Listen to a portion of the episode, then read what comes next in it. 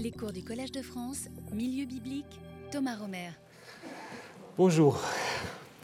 Nous avons encore deux séances avant nous, euh, aujourd'hui et puis la semaine prochaine. Et le programme est encore assez chargé, donc euh, on, va, on va faire au mieux. Peut-être je vais un peu résumer un certain nombre de choses. Ce qui nous intéresse aujourd'hui, c'est les voyages des frères en Égypte. Donc jusqu'à maintenant, nous avons vu en fait comment euh, Joseph est devenu un vrai Égyptien. Donc les frères, on les a laissés un peu de côté à partir du chapitre 37 où euh, voilà, euh, ils avaient vendu ou pas vendu selon les, les rédactions Joseph en Égypte. Et puis jusqu'à maintenant, on s'était surtout, le narrateur nous a surtout présenté ce qui est arrivé à Joseph en Égypte. Et là maintenant, au euh, chapitre 42, nous allons donc retrouver euh, les frères, comme sur cette gravure on va déjà, évidemment, euh, bah, je ne vais pas vous la commenter, mais voyez euh, comment, en fait, euh, au XVIIe, XVIIIe siècle, on avait imaginé les figures bibliques, on leur donnait un chapeau de juif, etc. Mais bon, ce sera un autre cours qu'on ne va pas faire cette année. Et puis, de toute façon, je ne suis pas compétent pour l'histoire de l'art. Alors, donc, nous avons, en fait, deux voyages des frères en Égypte, en Genèse 42, et puis 43-44, qui, en fait, se poursuit en 45 et pour cette raison, on a souvent pensé que peut-être ces deux voyages, euh, c'est un doublon, que ce sera deux documents. Mais en même temps, si vous regardez euh, ces deux voyages, on ne peut pas vraiment dire que ce sont des doublons. Nous avons vu, il y a beaucoup de choses qui vont à deux dans l'histoire de Joseph. Et de toute manière, pour le deuxième voyage, en fait, euh, elle présuppose le premier, parce que tout l'enjeu, c'est que lors du premier voyage, Benjamin, le petit, ne vient pas. Il faut absolument qu'il vienne euh, pour que les choses peuvent se dénuer. Donc, euh, à mon avis, on ne peut pas dire que euh, c'est comme dans les évangiles synoptiques, l'un voyage c'est un tel yaviste ou éloïste et l'autre un autre. Non, je pense quand même que c'est d'emblée, dans la version la plus ancienne, il y avait déjà deux voyages. Ce qui, évidemment, n'exclut pas du tout, et nous allons le voir au fur et à mesure, qu'il y a des révisions, qu'il y a des rédactions, etc., ce qui est tout à fait normal pour un texte biblique, pas seulement biblique, euh, je pourrais aussi dire coranique, euh, et puis Gilgamesh, et puis beaucoup de choses, donc c'est normal en fait qu'on réécrit euh, les histoires. Jusqu'à aujourd'hui, combien de temps la durée d'une loi gouvernementales sont très vite réécrites, ces lois. Et donc pour les histoires bibliques, c'est un peu pareil. Voilà, alors donc regardons d'abord euh, comment fonctionne le premier récit. Le premier récit, euh, euh, il est en fait encadré par, au début, un ordre de Jacob, donc exhortant ses fils de descendre en Égypte, puisque la famine, ben voilà, ça fait le lien, est sévère. Et tout à la fin, ben, quand les frères reviennent, bah, c'est le refus en fait de Jacob de le laisser descendre. Donc il y a d'abord l'ordre et après il y a le refus. Les frères descendent à 10, sans Benjamin, mais ils reviennent à 9, hein, puisqu'il y en a un qui reste en plus euh, en Égypte. Hein. Et puis il y a deux fois euh, une rencontre avec euh, Joseph, où Joseph qui sait plus de choses sur le frère, parce que quand les frères arrivent euh, chez Joseph, lui il les reconnaît, eux évidemment pas. Et après, il y a une autre chose que Joseph sait, ce que les frères ne savent pas ce qu'il sait, il les comprend, puisqu'il leur parle par euh, intermédiaire d'un interprète, mais il les comprend quand même. Donc euh, c'est un peu à la fois donc, la différence qu'on va mettre en place entre Joseph, que le frère prenne pour un Égyptien, et les frères, et de l'autre côté aussi le changement par rapport au père qui d'abord les envoie en Égypte, mais qui à la fin ne veut plus justement qu'ils y descendent. Alors on va prendre tout de suite le début. Jacob vit qu'il y avait du grain en Égypte, et Jacob dit à ses fils, Pourquoi vous regardez-vous? Il dit, Voici, j'ai entendu dire qu'il y a du grain en Égypte, descendez là-bas et achetez pour nous là-bas. Ainsi nous vivrons et nous ne mourrons pas. Les frères de Joseph descendirent dix, donc on insiste que c'est ce dix, pour acheter du blé de l'Égypte ou en Égypte selon les manuscrits. Quant à Benjamin, le frère de Joseph, Jacob ne l'avait pas envoyé avec ses frères, car il s'était dit de peur qu'il lui arrive un accident. Les fils d'Israël arriveraient pour acheter au milieu de ceux qui arrivaient. Oui, il y avait la famine dans le pays de Canaan. Quant à Joseph, lui, c'était le potentat du pays. C'était lui qui vendait le grain à tout le peuple du pays. C'est une expression un peu curieuse, peut-être faut la comprendre, à tous les peuples de la terre, j'y reviendrai. Les frères de Joseph arrivèrent, ils se prosternaient devant lui, nez contre terre.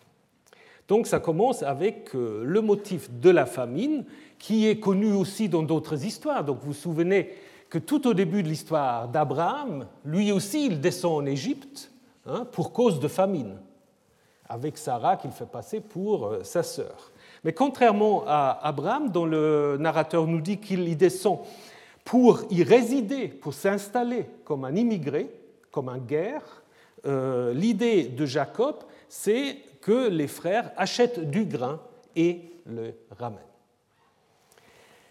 Donc c'est un motif qui euh, est tout à fait traditionnel, ça ne veut pas dire que du coup euh, ça prouve l'historicité de l'histoire, certainement pas, mais l'auteur connaît très bien cette situation, à savoir que dans des situations économiquement difficiles, euh, il y a des peuples du Levant qui arrivent en Égypte pour trouver de la nourriture. Euh, un exemple suffira, c'est dans le papyrus Anastasie 6, euh, qui contient donc la lettre d'un officier des frontières euh, qui donc euh, informe son maître Nous avons fini de faire passer les tribus de Chassou de Édom par la forteresse de Merneptah afin de leur permettre de se maintenir en vie.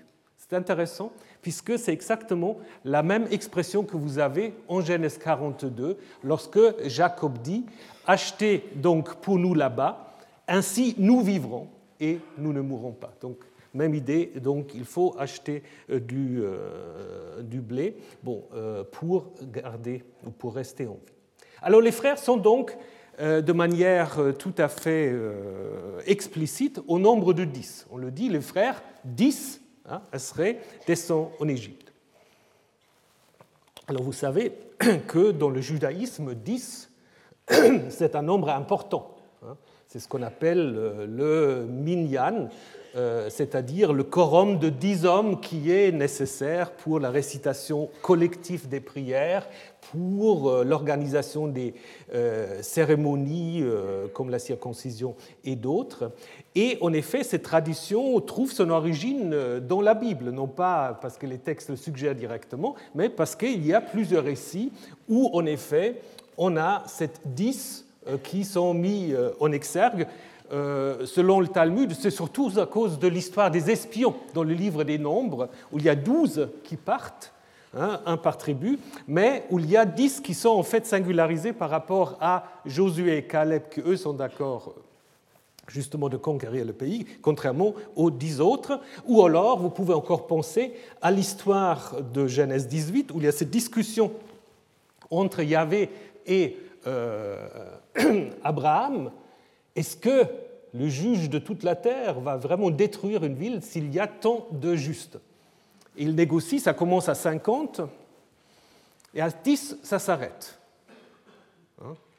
Et donc, c'est en effet le nombre limité, euh, limite pour euh, une collectivité, apparemment. Et donc, euh, certaines, justement, se réfèrent aussi à ce texte-là, les dix frères. C'est la première fois qu'on mentionne Benjamin euh, comme je vous ai déjà dit, on ne sait pas très bien comment le narrateur s'imagine les choses. Hein. Euh, Benjamin doit être quand même beaucoup plus jeune que Joseph.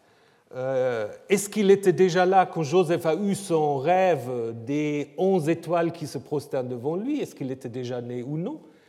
On a du mal à imaginer que Benjamin était parmi ceux qui l'ont attrapé et le mis dans le puits on, a du mal. Ou alors il était un tout petit bébé qui, euh, voilà, euh, qu'on gardait. Mais le narrateur s'y intéresse pas. Euh, le narrateur va plutôt s'intéresser en fait au parallèle entre Benjamin et Joseph, puisque en effet il sait que les deux ont quelque chose en commun, c'est les deux seuls fils de Rachel. Hein. Et au fur et à mesure que l'histoire va avancer, on va construire en fait Benjamin comme une sorte de second Joseph, pour voir comment les frères vont se comporter par rapport à lui. Avec une grande différence, en fait, c'est que Benjamin reste entièrement passif. Il n'ouvre jamais la bouche dans toute l'histoire. Il ne dit pas un seul mot. Alors c'est quand même un personnage important, mais un personnage totalement passif. Donc on commence déjà à le mettre un peu dans la situation de Joseph, puisqu'il reste avec, euh, avec euh, Jacob, euh, qui ne veut pas le laisser partir. Hein.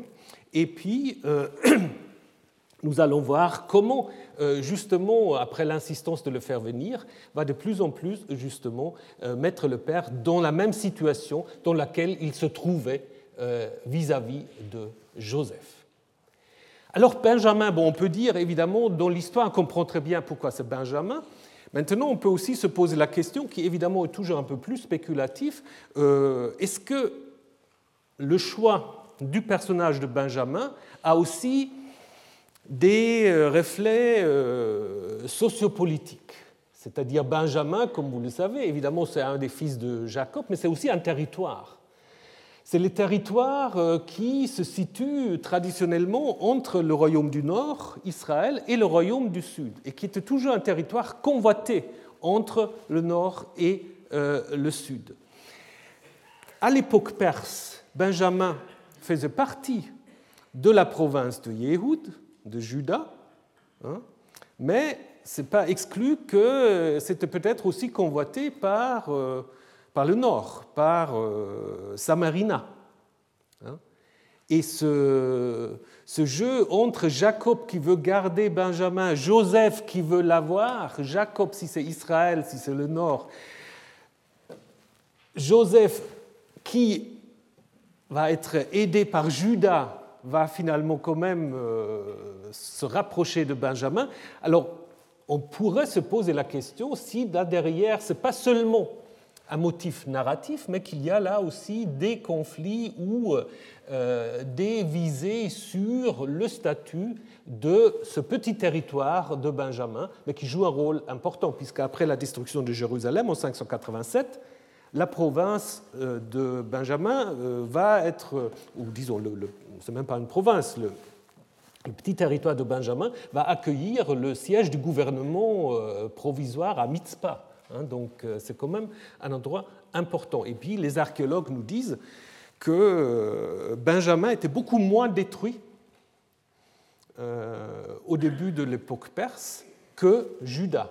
Alors on dit Juda, il y avait très peu de monde, Jérusalem, il n'y avait personne, alors que Benjamin, les, traces des destructions sont, beaucoup moindres. Alors c'est peut-être quelque chose aussi qui joue un certain rôle. Donc les frères descendent pour euh, acheter euh, du grain. Donc là, on peut d'abord juste faire une petite remarque par rapport, si on reste un peu dans ce contexte sociopolitique, par rapport à une question de diachronie.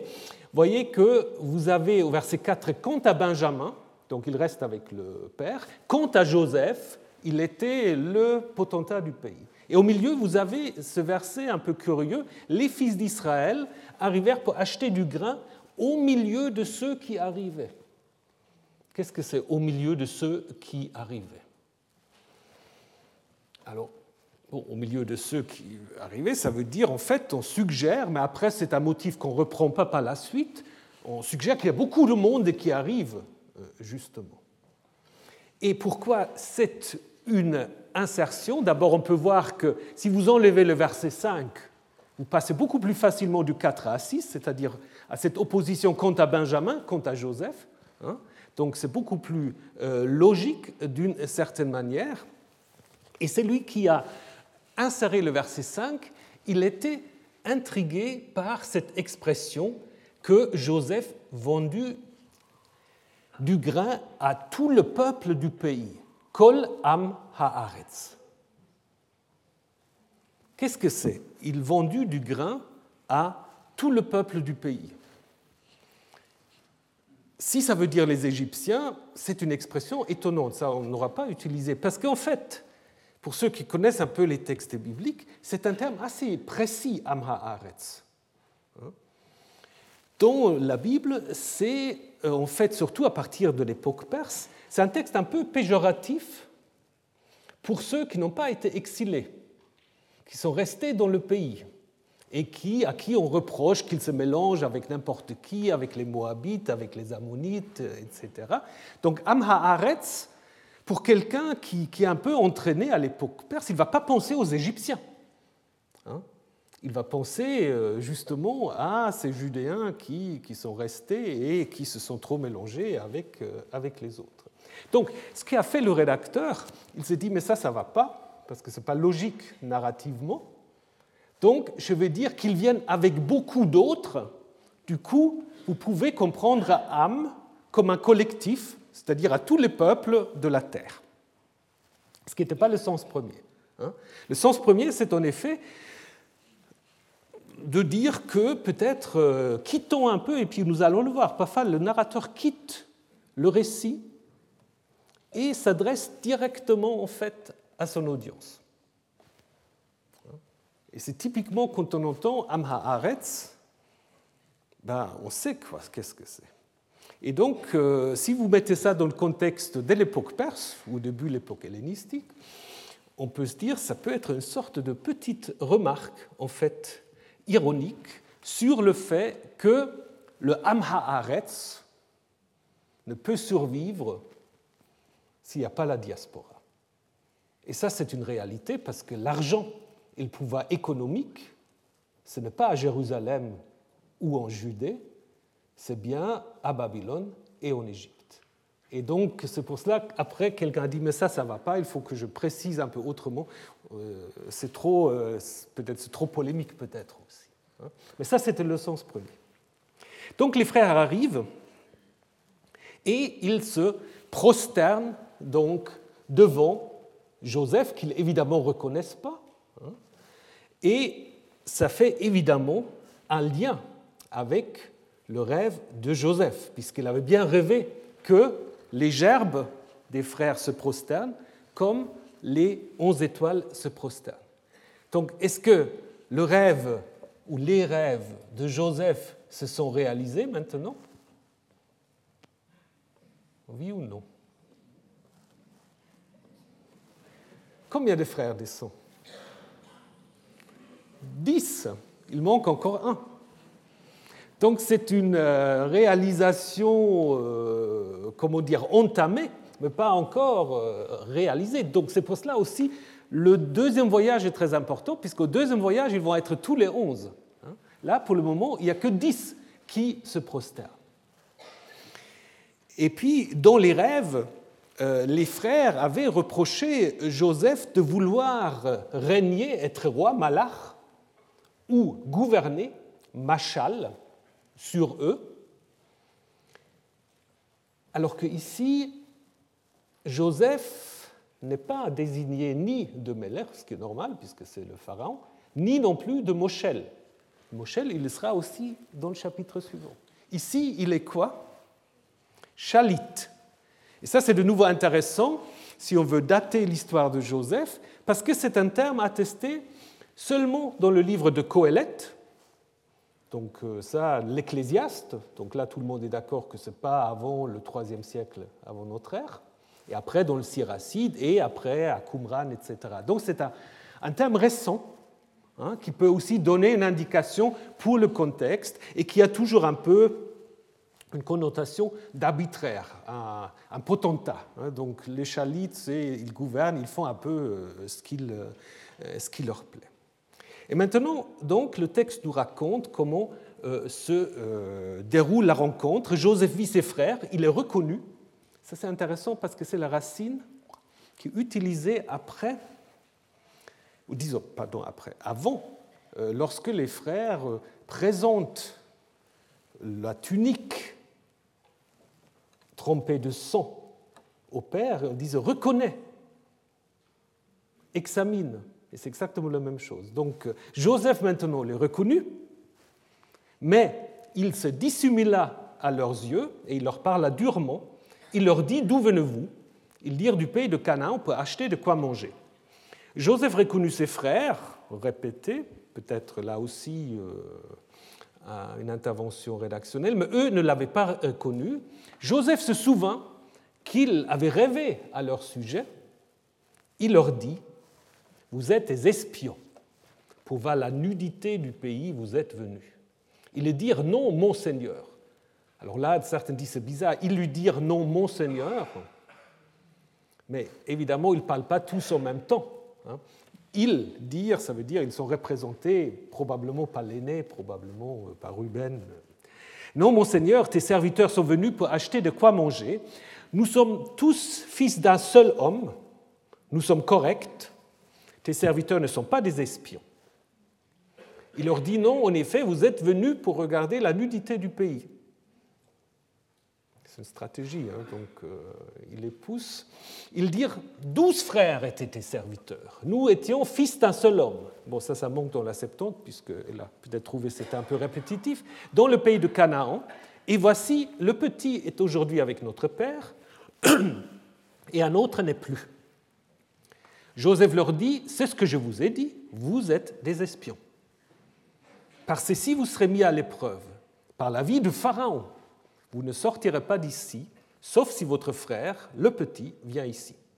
Envoyez l'un de vous, qu'il prenne votre frère, vous soyez prisonnier, vos paroles seront éprouvées, la vérité est-elle avec vous? Sinon, par la vie de Pharaon, vous êtes des espions. Vous voyez, il, prête serment deux fois par la vie du euh, Pharaon. Il est mis ensemble aux arrêts trois jours. Donc, Joseph accuse les frères d'espionnage.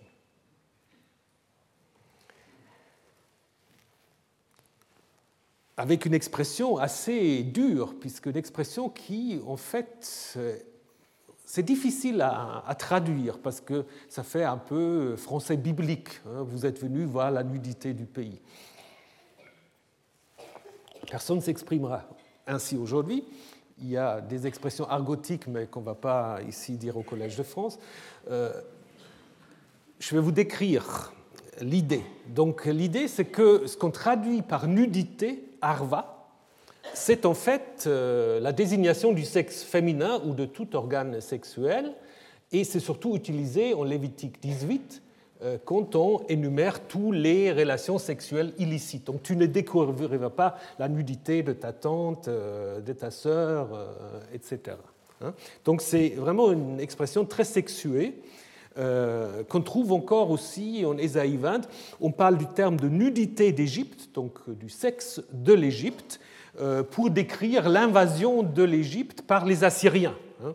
donc, euh, où le, roi assyrien va donc déporter les jeunes gens, les vieillards euh, de l'Égypte, les fesses découvertes, et pas seulement les fesses découvertes, aussi nudité d'Égypte. Hein. Donc vous, comprenez euh, l'idée. Donc une expression assez, assez, assez vulgaire, assez dure, et il faut se poser la question pourquoi cette, pourquoi cette cette reproche ou cette accusation que Joseph formule. D'abord, on peut se poser la question, si on s'intéresse au contexte historique, à partir de quand une telle accusation fait sens? Vous êtes des espions dans l'histoire égyptienne. Alors Redford, l'égyptologue, nous dit ces reproches d'espionnage, en fait, si on se met dans le premier millénaire, il ne peut s'appliquer qu'à partir d'une époque où l'Égypte doit craindre en effet une invasion militaire du Levant ou du Proche-Orient. Et ça, en fait, quand on regarde l'histoire, ce n'est possible qu'à partir de l'époque néo-assyrienne, parce que c'est les premiers, en fait, qui ont réussi, même si ce n'était pas toujours très, très longue durée, mais qui avaient quand même réussi à s'emparer euh, partiellement et provisoirement euh, de l'Égypte. Donc, Terminus Aquo, euh, date la plus ancienne possible, si on suit cette logique-là, c'est l'époque assyrienne, et après, évidemment, avec les Perses, avec les Ptolémées, etc., donc jusqu'à l'époque grecque. Donc, ça, de nouveau, si vous voulez, ça hum, confirme une datation de l'histoire de Joseph plutôt dans un contexte récent. Évidemment, sur le plan narratif, c'est être proche qui est répété et là, je pense qu'il faut vraiment laisser la répétition parce que la répétition sert à faire parler. Hein. C'est comme encore aujourd'hui, si vous regardez des films policiers, probablement aussi dans la réalité, quand vous êtes devant un interrogatoire, l'accusation est toujours répétée. Hein. Euh, et puis, euh, c'est lui qui a accusé, il craque, après il raconte autre chose, etc. Donc il pense toujours qu'il dit des choses pas très importantes, mais finalement, quelque part, on se trahit. C'est exactement la stratégie. Donc chaque fois, Joseph répète, hein, et euh, d'abord, simplement, les frères se présentent comme serviteurs ou esclaves de Joseph, l'appellent constamment Monseigneur, hein, et ces serviteurs, tout à fait bien attestés en Égypte, mais aussi dans tout le Proche-Orient ancien. Donc c'est tout à fait un langage courant euh, avec lequel on s'adresse à un supérieur. Après, ils disent qu'ils sont des fils d'un seul homme. Alors sans doute pour dire qu'ils sont une famille, mais on peut aussi spéculer, je m'étais dit ça ce matin quand je relus, mais je ne sais pas, parce qu'il y a toujours ce problème dans l'histoire de Joseph, on a l'impression que Joseph a qu'une seule femme, ce qui évidemment n'est pas le cas si on regarde ce qui se passe avant. Mais peut-être fils d'un seul homme, d'accord, un seul homme, mais pas forcément euh, fils euh, de la même mère. Hein, possible. Peut-être c'est un sous-entendu qui n'est pas explicité ici. Et puis donc, comme je vous ai dit, donc Joseph réitère l'accusation euh, pour faire parler euh, davantage les frères. Et puis évidemment, ils disent, douze frères étaient tes serviteurs, euh, fils d'un seul homme dans le pays de Canaan. Et voici, le petit est aujourd'hui avec notre père et l'autre n'est plus. Donc maintenant, Benjamin est appelé le petit, donc le nom ne sera plus utilisé. Et cette nouvelle accusation que Joseph va formuler à l'égard des frères, va maintenant en fait euh, devenir dangereux pour les frères, puisque Joseph leur dit, par la vie de Pharaon, vous ne sortirez pas d'ici, sauf si votre frère, le petit, vient ici. Donc, deux fois, Joseph prête serment pour dire que c'est vraiment sérieux ce qu'il dit, par la vie du Pharaon. Euh, on a quelque chose comparable dans la Bible où on peut prêter euh, serment pas la vie de Monseigneur le roi, hein, dans le livre de Samuel, mais on a aussi euh, des serments tout à fait comparables à partir de la 22e dynastie, aussi longtemps que dure le Pharaon. Le parallèle le plus proche du côté de l'Égypte, de nouveau, nous sommes au IIIe siècle, à l'époque ptolémaïque, euh, par la vie du roi. Donc ça, c'est attesté dans les textes du IIIe siècle, euh, qui correspond en effet à ce qu'il dit euh, Joseph ici. Donc il se comporte évidemment comme un vrai Égyptien.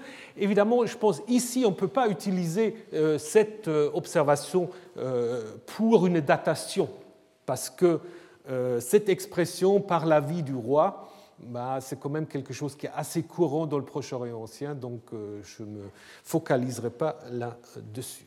Maintenant, les frères sont liés, mis aux arrêts. C'est probablement aussi quand même en lien un peu ce qui est arrivé à Joseph hein, en Genèse 39 et 40. Euh, trois jours, trois jours, euh, le chiffre 3, nous l'avons déjà vu, euh, joue quand même des rôles assez importants. On a trois paires de rêves, trois jours dans les rêves de l'échanson du boulanger. On répète beaucoup de choses par trois. Euh, la mise aux arrêts, c'est évidemment aussi une sorte de, de, miroir ce qui arrive à Joseph, mais c'est évidemment dans la présentation de Joseph euh, éprouver la vérité. Émettre. Émettre, c'est un terme assez important. Est-ce qu'ils sont des menteurs ou est-ce qu'ils disent la vérité? Et on a l'impression que la mise à l'épreuve du début, ou la mise aux arrêts de tout le monde, est d'abord juste une sorte d'avertissement, puisqu'après, Joseph semble changer d'avis. Il dit d'abord, bah, vous restez tout aux arrêts, il y a un seul qui monte. Et après, vous allez voir, ça continue quand même différemment. Joseph leur dit, le troisième jour, Faites ceci et vous vivrez, car c'est Ha Elohim, c'est la divinité que je crains. Si vous êtes correct, un de vos frères sera prisonnier dans la maison où vous êtes aux arrêts, et vous allez emporter du grain pour la fin de vos maisons. Quant à votre petit frère, amenez-le vers moi. Ainsi vos paroles seront fiables. Amen, Amen, même racine, et vous ne mourrez pas. Ils firent ainsi.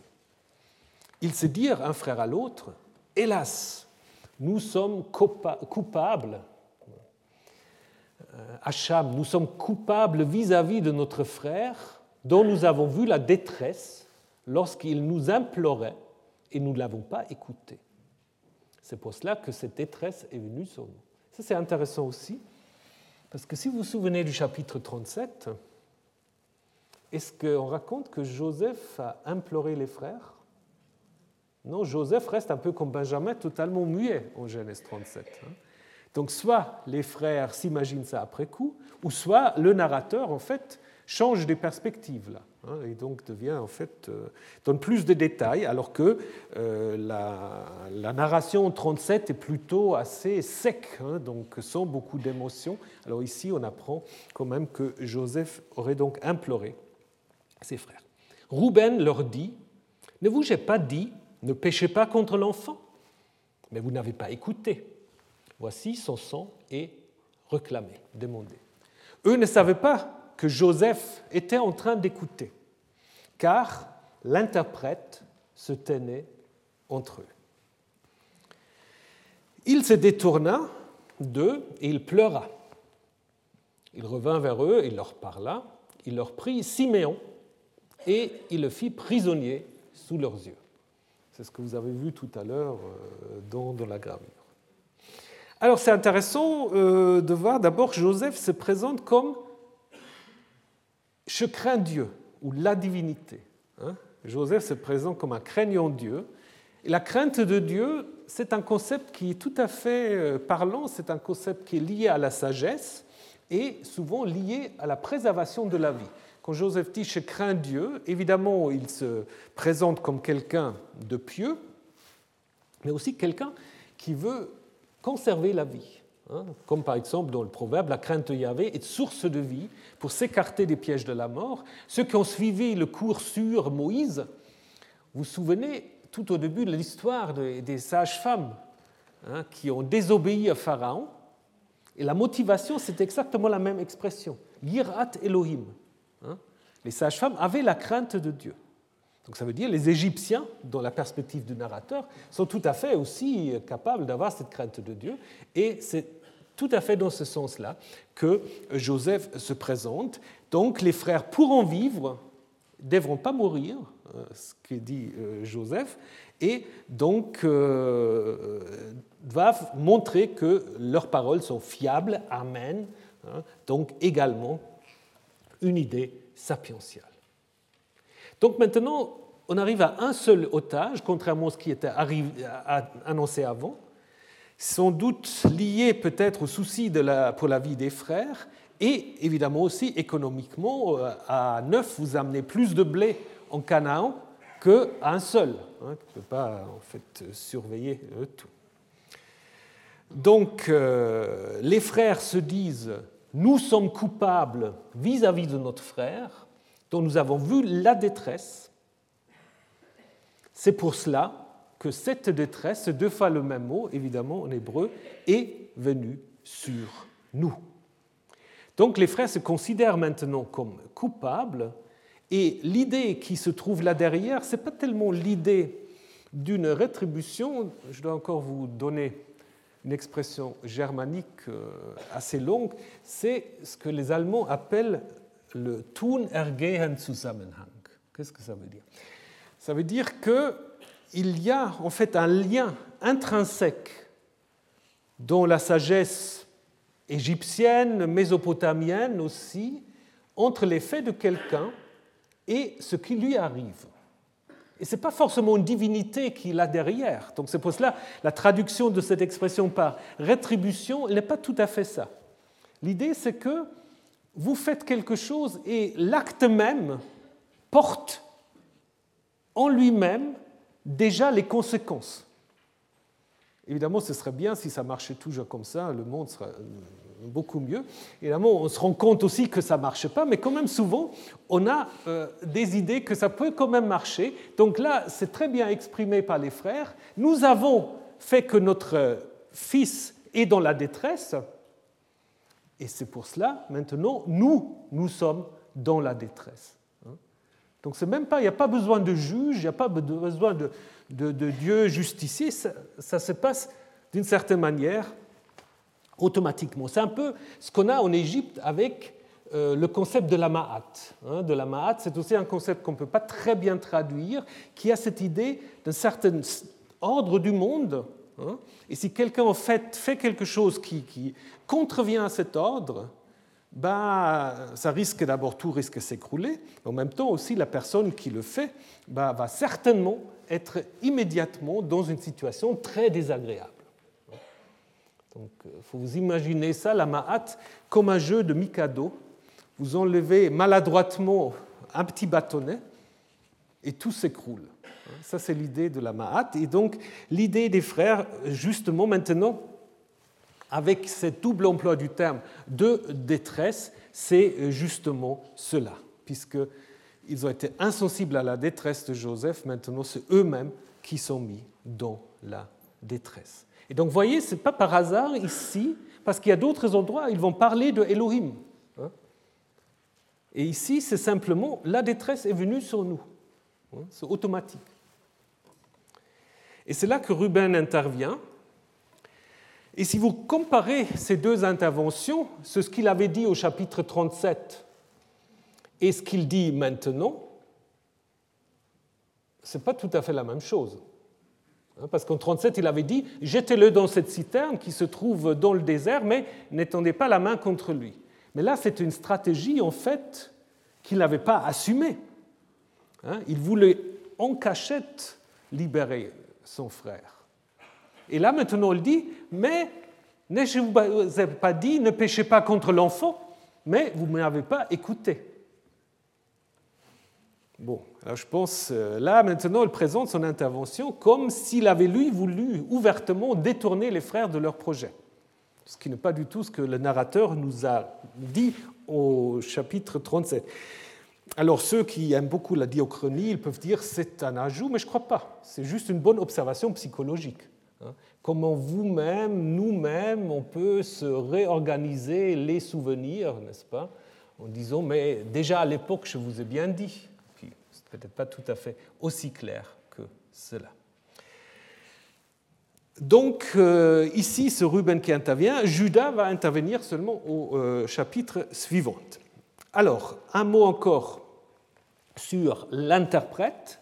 Euh, c'est une institution qui est tout à fait bien attestée en Égypte. Vous avez ici une représentation du tombeau du général Horemheb qui après finit par devenir euh, pharaon. Euh, bon, je ne sais pas si vous pouvez très bien distinguer. Là, vous avez en fait un groupe d'Asiates qui s'adresse à un interprète, mais c'est comme dans les, dans les mangas ou dans les bandes dessinées, parce qu'après le même personnage, il est présenté une deuxième fois, et là, il s'adresse en fait à Horemheb. Donc vous voyez là ce personnage. Et ce personnage de nouveau se retourne pour faire passer le message plus loin à son roi ou au dieu.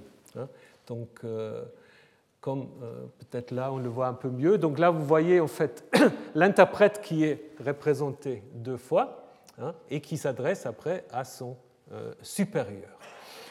Donc euh, l'existence d'interprètes euh, est très bien attestée. Donc on a par exemple un graffito euh, phénicien. Donc on voit aussi que les interprètes étaient souvent des gens qui étaient importés ou qui étaient venus de l'étranger. Donc un phénicien qui porte le nom de Apt Recheb, donc de serviteur de Recheb, divinité du Levant, mais qui devient aussi très important en Égypte. Le multilinguisme est évidemment euh, euh, une, évidence déjà de l'époque d'Amarna. Et puis à l'époque perse, évidemment, c'est clair aussi que euh, L'araméen devient la langue officielle de l'Empire, certainement il faut aussi des interprètes. Et à l'époque hellénistique encore, euh, on a le grec, on a l'araméen, on a l'égyptien. Donc là, euh, les interprètes euh, ont beaucoup de travail, comme le montre aussi ce fameux papyrus Amerst, qui est écrit, disons, dans la langue araméen, mais qui est écrit en écriture égyptienne démotique.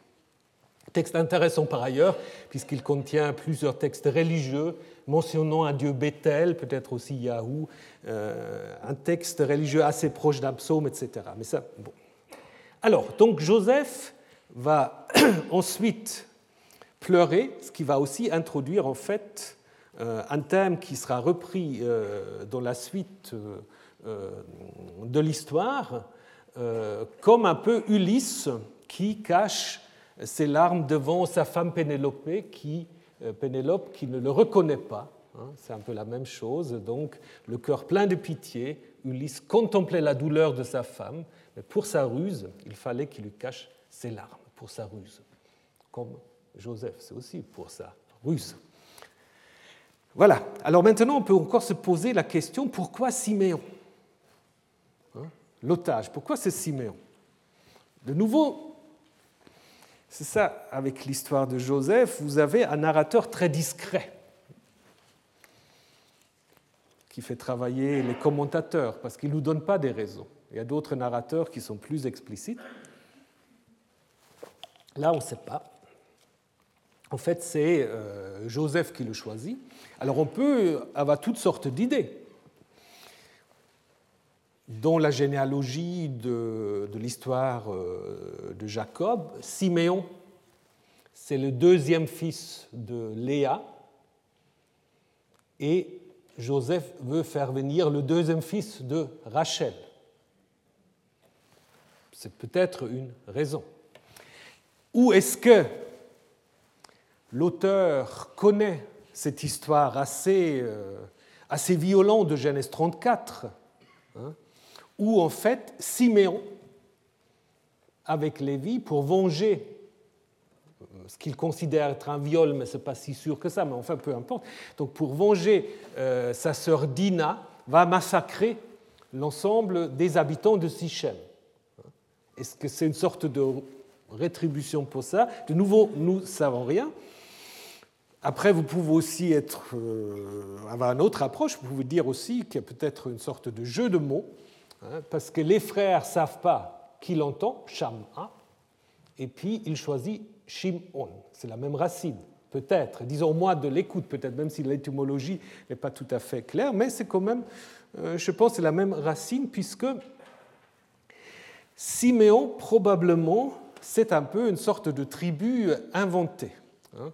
Euh, je vais vous le montrer tout de suite. Le territoire de Siméon, euh, si vous prenez le livre de Josué, se situe au sud de Juda, ou même à l'intérieur de, Juda, et Shimon, très probablement, est un diminutif de Yishmael. C'est comme, euh, je ne sais pas, euh, bah, vous avez des noms longs, euh, Nicolas, Niki, voilà, donc Yishmael, Shimon, un peu la même idée. Alors si c'est vrai, comme le dit Knauf, dans ce cas-là, la tribu, pardon, la tribu de Siméon serait simplement une construction théologique à partir du fait que le sud du Juda est peuplé à partir du 7e siècle par des groupes arabes hein, euh, qui interagissent avec, euh, avec les Judéens.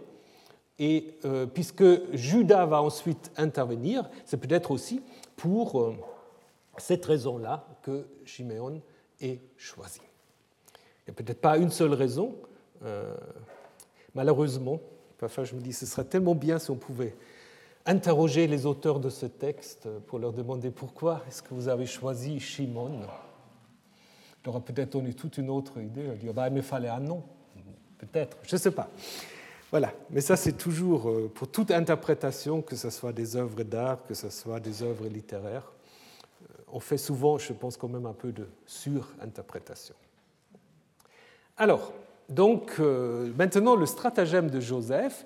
Joseph commanda et on remplit leurs ustensiles de blé euh, et il commanda de remettre l'argent de chacun dans son sac et de leur donner des provisions pour la route. Il agit ainsi pour eux. Ou euh, ils ont, donc ça peut être aussi ses serviteurs, ils posèrent leurs grains sur leurs ânes et ils s'en allèrent de là. L'un d'eux ouvrit son sac pour donner du fourrage à son âne à la halte de nuit, il vit son argent. Voici, il se trouve à l'ouverture de sa besace. Il dit à ses frères, Mon argent a été remis. Voici qu'il se trouve dans ma besace. Leur courage les quitta, ils tremblèrent, se disant l'un à l'autre, Qu'est-ce que Dieu, maintenant ils disent Dieu, Elohim, qu'est-ce que Dieu nous a fait là? Il arrivait auprès de Jacob, leur père, au pays de Canaan. Ils racontèrent tout ce qui leur était arrivé. L'homme, le maître du pays, a parlé durement avec nous.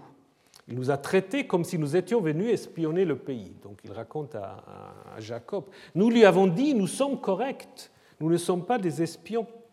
Tous frères nous sommes, fils d'un père. L'un de nous n'est plus. Et le petit se trouve aujourd'hui avec son père au pays de Canaan. Donc il y a aussi le, plaisir de re-raconter encore une fois. L'homme, le seigneur du pays, nous a dit, Ainsi je saurai que vous êtes droit, correct, laissez avec moi un de vos frères et du grain pour la faim dans vos maisons, prenez et allez. Amenez vos petits frères vers moi, et je saurai que vous n'êtes pas des espions, mais des gens corrects. Je vous donnerai votre frère, et vous ferez des affaires dans le pays. Et lorsqu'ils vidèrent leur sac, voici chacun avait dans son sac la bourse de son argent. Ils virent les bourses de leur argent, eux et leur père, et ils eurent peur. Jacob, leur père, leur dit, Vous me privez d'enfants Joseph n'est plus, Siméon n'est plus, et Benjamin, vous le prenez. Tout est contre moi. Ruben dit à son père, Tu feras mourir mes deux fils si je ne te ramène pas. C'est bien une consolation. Donne-les dans ma main et je te le ramènerai. Il dit, Mon fils ne descendra pas avec vous. Oui, son frère est mort et lui seul est resté.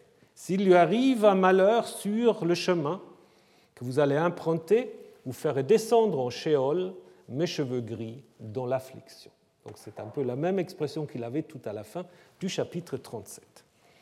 Donc il y a euh, trois termes qui sont utilisés pour parler des bagages des frères. Euh, le mot hébreu sac, qu'on trouve aussi en égyptien, bah, qui on trouve jusqu'à aujourd'hui dans nos langues, euh, et puis une expression amtachat, bagage, qu'on a seulement ici dans toute la Bible. Alors ils ont de l'argent, donc des bergers qui payent avec de l'argent. Donc c'est probablement euh, pas tellement du troc comme on le voit ici sur cette scène de marché, c'est probablement déjà la monnaie frappée. Hein. Et donc ça, ça donne une autre indication. Si ce n'est pas des, sais pas, des ustensiles d'argent, mais si c'est vraiment l'argent, euh, la monnaie, dans ce cas-là, ça peut guère être avant l'époque perse, parce que c'est seulement à ce moment-là où euh, ce type euh, d'économie euh, va s'installer. Alors, le stratagème de Joseph de cacher l'argent dans les affaires des frères, est-ce que c'est un signe d'amour ou c'est un signe de punition? De nouveau, le narrateur ne nous le dit pas. Hein évidemment, ce sera utile ensuite pour pouvoir, euh, pour pouvoir euh, leur donner mauvaise conscience. Et ce qui est intéressant ici, d'abord, on raconte seulement un des frères qui ouvre son sac, hein, mais tous les frères, après, vont dire, en fait, qu'est-ce que Dieu nous a fait là Donc les frères le prennent comme euh, une sorte de, chose négative. Hein, et de nouveau, se répète ce que nous avons déjà vu à savoir que Dieu et Joseph, ça se confond un peu. Parce que les frères disent, qu'est-ce que Dieu nous a fait là? Mais c'est lui qui l'a fait. Là, nous le savons, parce que le narrateur nous le dit. C'est lui qui le fait. C'est bien Joseph. Et après, on raconte seulement au moment où les frères sont euh, chez Jacob que tout le monde ouvre ses sacs. C'est quand même un peu tard, cette idée. Donc là, je pense qu'on a vraiment affaire à qu'est-ce qu'il faut dire à, quelqu'un qui voulait préciser que déjà à l'époque tout le monde euh, avait en effet tout le monde avait ça dans son sac. Donc si vous regardez, ça interrompt clairement euh, donc le lien entre 34 euh, où on a le sommaire du discours de Joseph qui dit Je vous donnerai votre frère et vous ferez vos affaires dans le pays et puis euh, Jacob euh, leur dit, vous me privez d'enfants. Donc euh, ça va tout à fait à la suite, alors que le verset 35 probablement explique donc que vraiment tout le monde avait bien découvert l'argent dans ses sacs. Et arrive donc cette nouvelle proposition de Joseph qui est un peu curieux. Alors on peut dire contrairement à Genèse 37, il est d'accord pour assumer sa responsabilité, mais quel intérêt Jacob euh, pourrait-il avoir pour qu'il euh, tue les deux fils de Ruben qui sont ses petits-fils? Donc là, de nouveau, on voit comme euh, Ruben est quand même présenté un peu comme quelqu'un qui ne sait pas très bien se débrouiller. Hein. Contrairement à ce qu'on va voir après dans le deuxième récit avec Judas, qui est beaucoup plus Hein. Donc là, de nouveau, Ruben échoue avec son projet, puisque, évidemment, euh, Jacob ne se laisse nullement impressionner par cette proposition. Et donc, il parle, comme en 37, de l'idée qu'il doit descendre donc en Sheol, dans, euh, dans, la misère, dans la tristesse. Euh, les cheveux gris sont évidemment un signe de vieillesse. Et je vous ai quand même trouvé cette image-là. C'est assez rare dans l'iconographie euh, égyptienne, où là vous avez en effet euh, la représentation d'un monsieur aux cheveux gris. Alors il n'a pas l'air très vieux, mais dans, comment dire, dans les conventions iconographiques, évidemment, c'est une manière de dire qu'il est quand même vieux, même si autrement il a l'air plutôt bien enfant. Donc en fait, le chapitre 42 se termine sur euh, cette situation qui semble sans issue, puisque Jacob en fait, refuse de laisser partir euh, les frères. Et c'est pour cela le deuxième voyage qui s'ensuit et qui, euh, en fait, va, euh, d'une certaine manière, contenir le grand dénouement de l'histoire, hein, alors qu'il n'est pas totalement terminé, justement, c'est maintenant la descente avec Benjamin. Donc je vous ai dit, il y a un certain nombre de, parallèles entre les deux voyages. Chaque fois, les frères descendent à cause de la famine. Ils séjournent dans l'entourage de Joseph. Joseph, chaque fois, a des stratagèmes en faisant cacher des choses dans les affaires des frères. Les frères, du coup, qui sont déjà en route vers Canaan, doivent revenir. Euh, ils sont accusés d'être des voleurs ou des espions. Euh, les frères, chaque fois, euh, interprètent de manière théologique ce qui leur arrive, et puis il y a, il faudrait en fait que ce soit un autre alinéa, après il y a encore les pleurs de, de Joseph. Mais il y a aussi des différences. En Genèse 42, c'est lui qui intervient sur Ruben. Maintenant, en 43 et 44, c'est Judas. En 42, Jacob, bah, le père est appelé surtout Jacob, et puis maintenant on retrouve le nom de Israël. Donc euh, en Genèse 42, on parle surtout des frères pour désigner la fratrie, et en 43, souvent des hommes, ha'anashim. Donc il y a quand même des, des changements stylistiques assez intéressants, étonnants, troublants. C'est pour cela, de nouveau, les gens ont, comme je vous ai dit, voté pour l'idée qu'il peut y avoir deux strates parallèles. Mais en même temps, comme je vous ai dit, les deux récits sont quand même tellement, euh, comment dire, reliés l'un à l'autre, puisqu'il faut le deuxième, le deuxième voyage présuppose le premier, et puis le deuxième est nécessaire puisqu'il faut que Benjamin arrive en Égypte. On ne peut pas avoir une histoire où Benjamin n'arrive pas. Donc, euh, je pense qu'il faut plutôt penser qu'au niveau euh, du premier, euh, comment dire, du premier récit, les deux voyages existaient, mais qu'après, évidemment, il y a eu beaucoup donc, de révisions.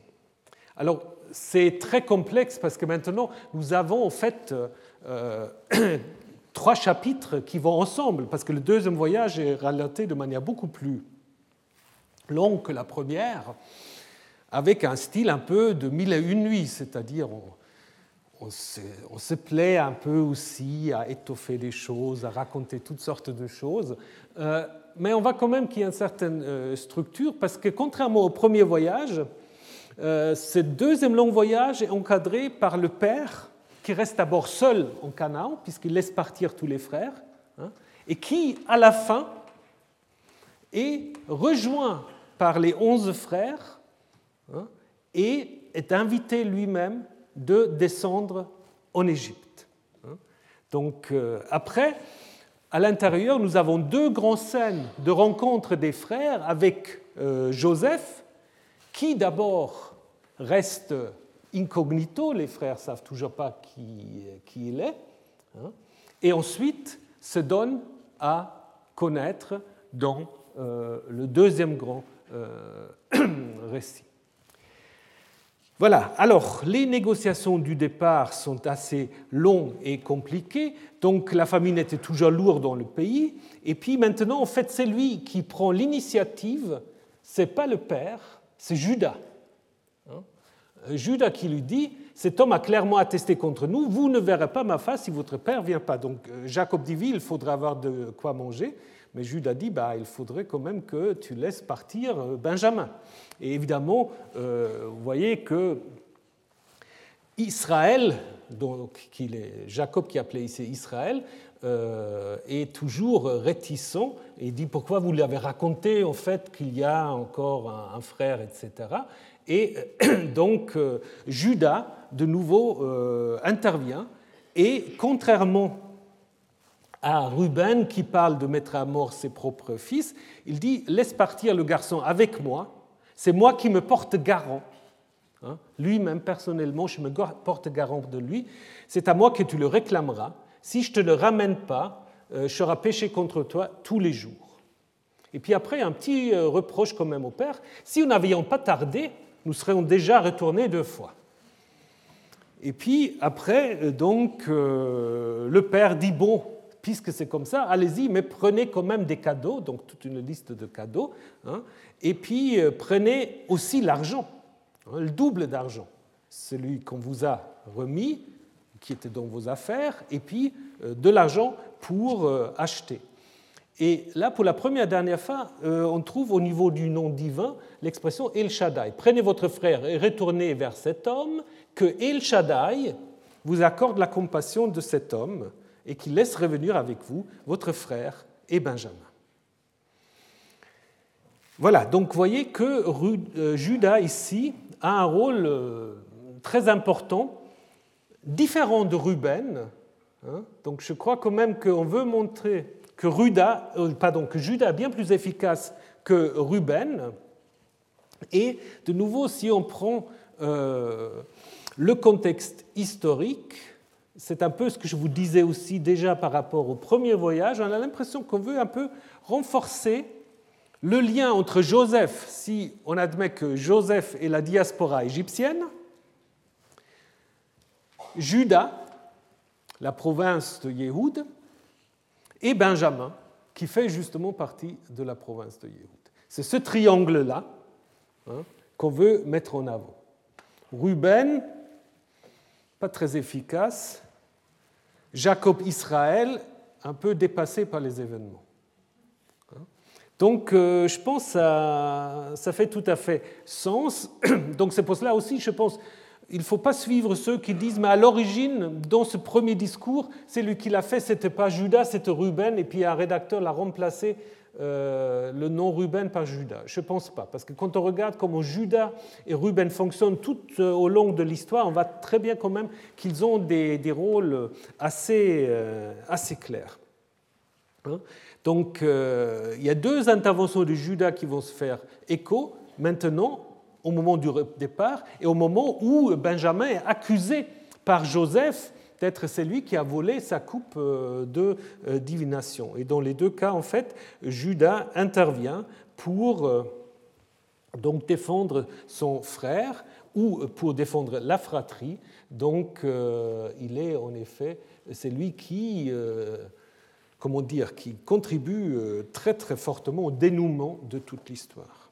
Et lorsqu'il dit à son père qu'il sera pour lui toujours dans une situation de pécheur, ce n'est pas simplement une sorte de, euh, d'expression, c'est simplement qu'ils se disent voilà, je te serai redevable durant tout. C'est ça aussi un contexte économique tout à fait euh, précis.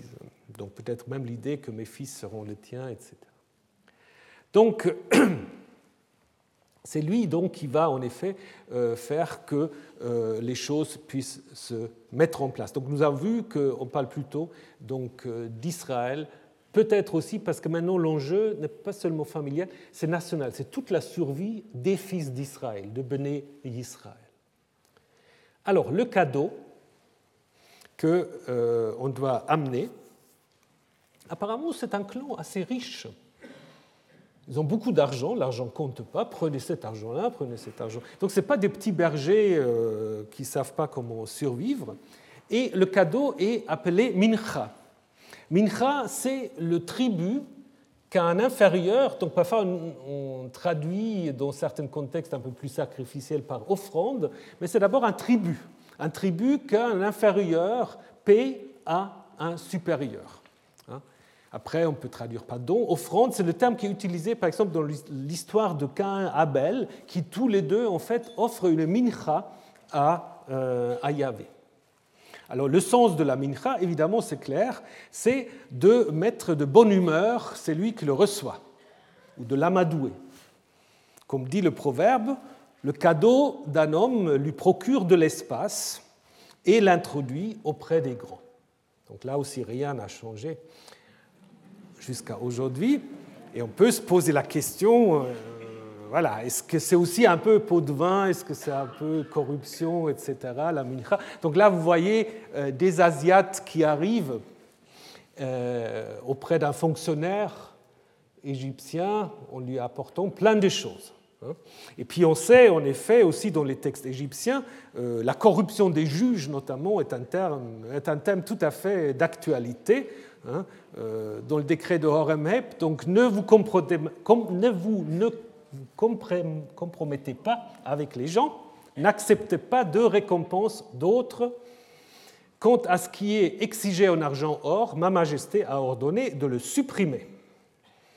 Et plus proche euh, dans le temps de l'histoire de Joseph, euh, dans ces fameux documents d'éléphantine dont nous avons parlé beaucoup déjà, on a un texte malheureusement très fragmentaire qui relate une sorte de différence, on pas très bien, entre des Judéens et des Égyptiens. Et les deux, en fait, euh, font appel au satrape, donc au, gouverneur perse. Hein. Et puis on apprend que les Judéens amènent comme cadeau du miel, de l'huile, du ricin, des nattes, des cordes, des pots. Euh, donc probablement aussi pour bien se faire voir auprès euh, du satrape.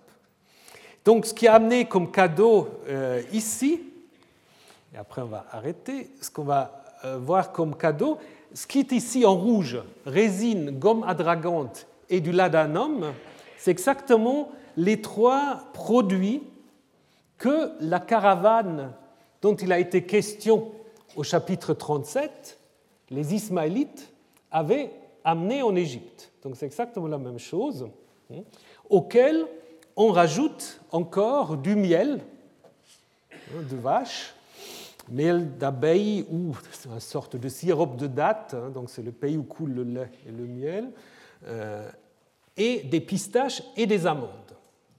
Alors là, de nouveau, c'est intéressant parce que quand même, l'auteur, il, sait, il sait quand même euh, la situation économique. Ces deux derniers produits ne euh, sont pas cultivés ou cultivables en Égypte, hein, ils sont importés à haut prix. Hein.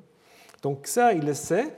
Euh, d'ailleurs, on a une sorte d'attestation euh, archéologique. Le, bateau le plus ancien qu'on a reconstruit dans, l'île de Chypre, bah, on a trouvé quand même dans la cargaison, donc il a coulé vers 300 avant notre ère. Euh, ça appartenait à des, à des, marchands grecs qui avaient cherché en Syrie apparemment des amendes, autre chose aussi. Pour les amener où On ne sait pas, peut-être en Égypte ou en Grèce, peu importe, mais les amendes étaient quand même quelque chose qui était exporté donc, du, du Levant. Et donc, au niveau du parallèle, on peut quand même encore remarquer que euh, ici, ce sont les frères qui reprennent en quelque sorte le rôle de la caravane en Genèse 37. Hein. la caravane qui avait amené tous ces euh, produits cosmétiques euh, ou médicaux, donc qui sont maintenant amenés par les frères. Les Ismaélites qui avaient amené Joseph en Égypte, maintenant c'est les frères qui amènent Benjamin en Égypte, et donc le parallèle se précise de plus en plus. Alors comment ça va ensuite euh, euh, continuer? Bah, Ça, nous le verrons la semaine prochaine. Et on verra aussi, quand même, euh, j'y tiens, on verra aussi cet autre texte très curieux qui présente Joseph comme l'inventeur du capitalisme.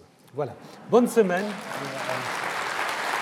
Retrouvez tous les contenus du Collège de France sur www.colège-2-france.fr.